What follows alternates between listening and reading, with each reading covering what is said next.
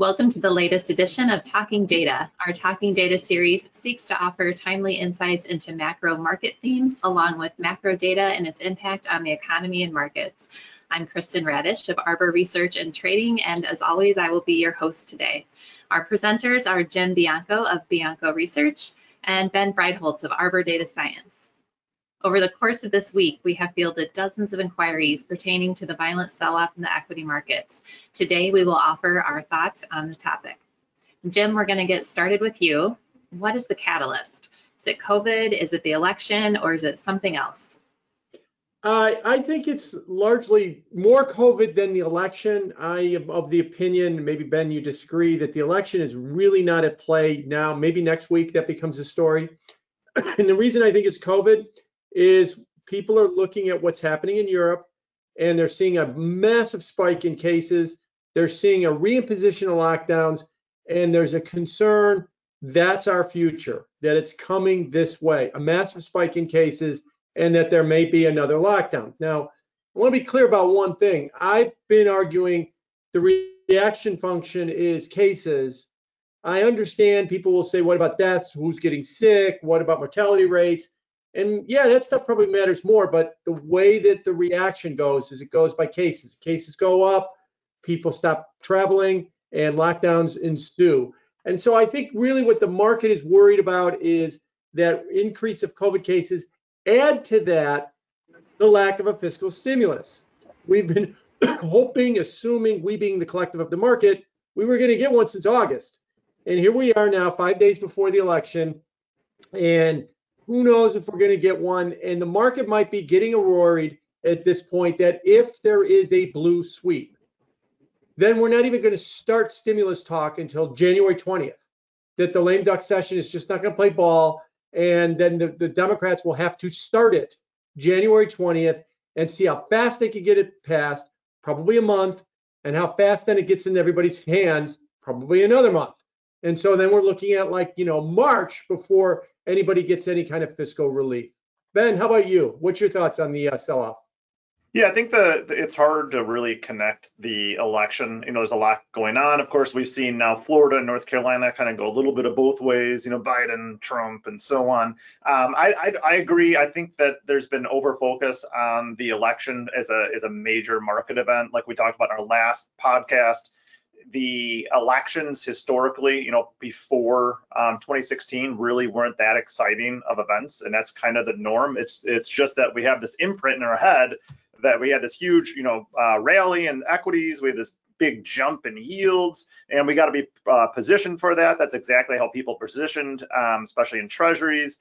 But I think there there are the two two main drivers I think still apply, and I would agree with you, Jim. The the, the COVID story is one, um, and that is also then feeding into the fiscal policy story and the inability for us to get a get a deal. What I do note is that if you look at all the press conferences and briefings uh, of mayors, governors, senators, whoever, um, what you'll see is there's been this sudden uptick in the discussion of quarantines and lockdowns, which is um, you know really uh, not something the U.S. Uh, you know wants. It's not what most of us expect, but uh, based on like you said. Macron, uh, Germany, UK, talking about lockdowns and quarantines, they are being discussed here more. So, if you, again, on, on average, these officials are talking about quarantines five times per speech uh, whereas we were only talking about maybe one or two times per speech there uh, in, in the prior few months. So that is a concern, and I think that is uh, hitting markets.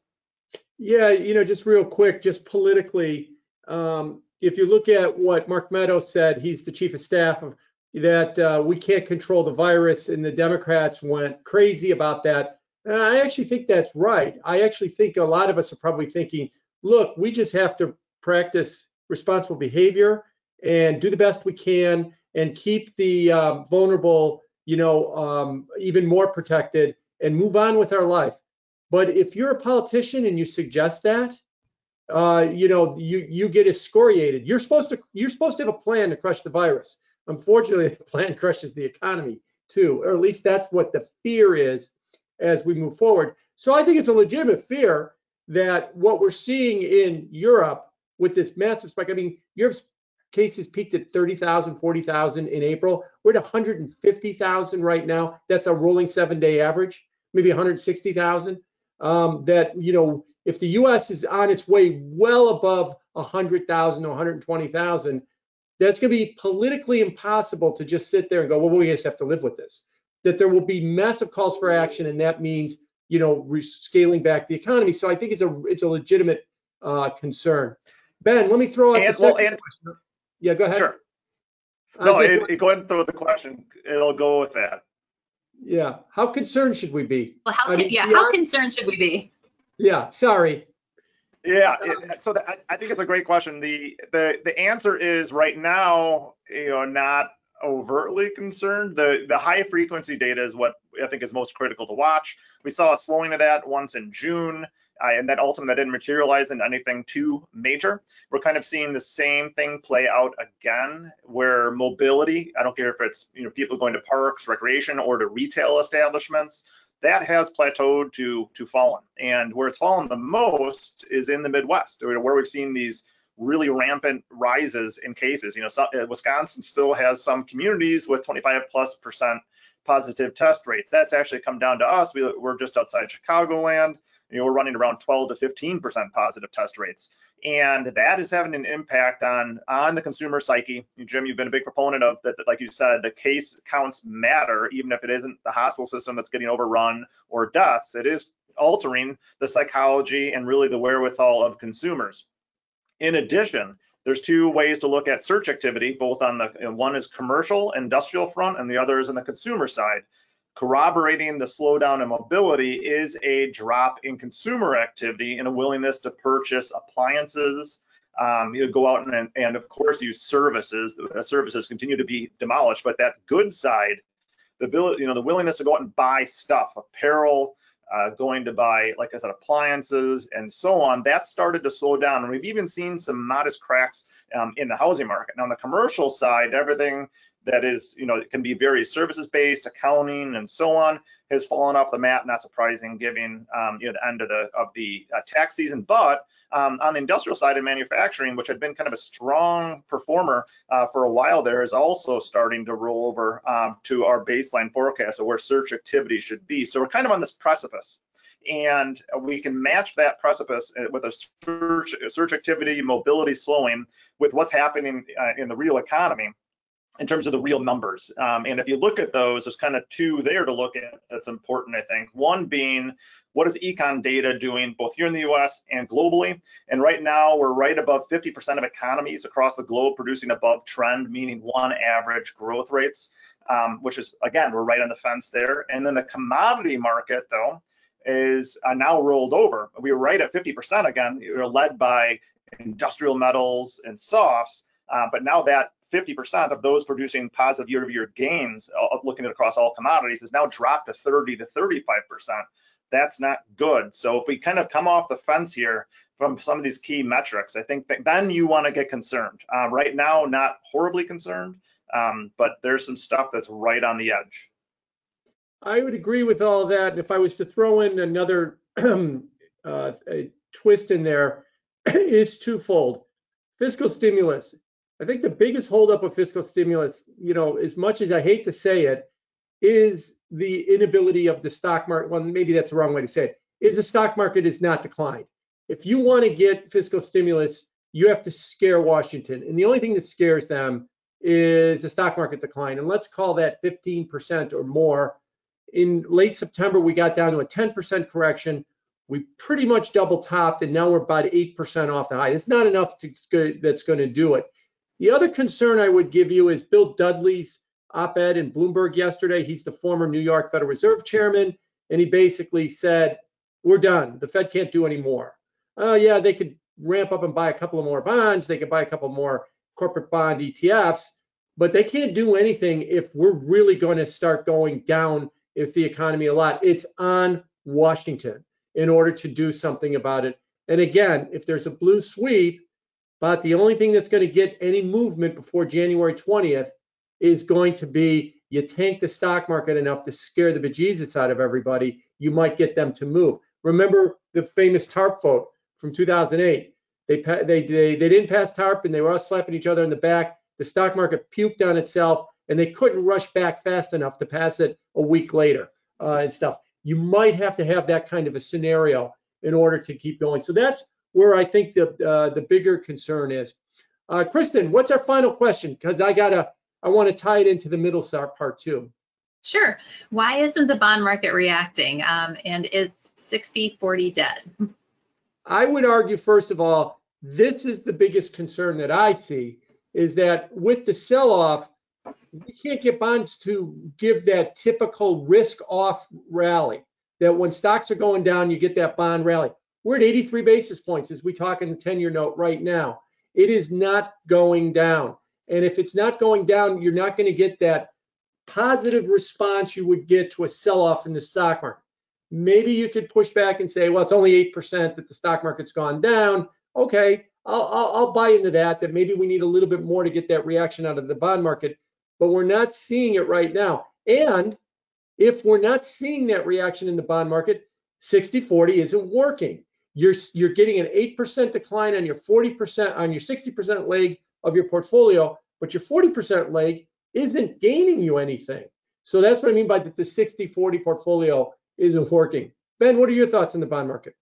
So what's unusual uh, lately is that typically when you do get this, you know, typical risk off scenario, you will have money come into treasuries and not just the long bonds. So you'll see a rush even into bills, you'll see a rush into the belly of the curve, and we can measure this via ETF flows. And in the most recent episode, since we've had this, you know, rollover, like I said, eight to nine percent rollover, money has only gone into the ultra long end of the curve. So we've seen some fervent flows that are kind of on par with typical risk off, but none of that, uh, none, nothing is really going into anything that's really shorter than, you know, probably 10 years uh, in maturity on an ETF flow basis. And that money is going somewhere else, it, you know, for safety. And I think the fact that now the US dollar too has the kind of the strongest negative correlation to a risk asset portfolio is kind of telling. So even the long bonds diminished, you know, the belly of the curve and so on, those correlations have gotten less negative. They're still negative, so it still says the 60-40, I guess, kind of works.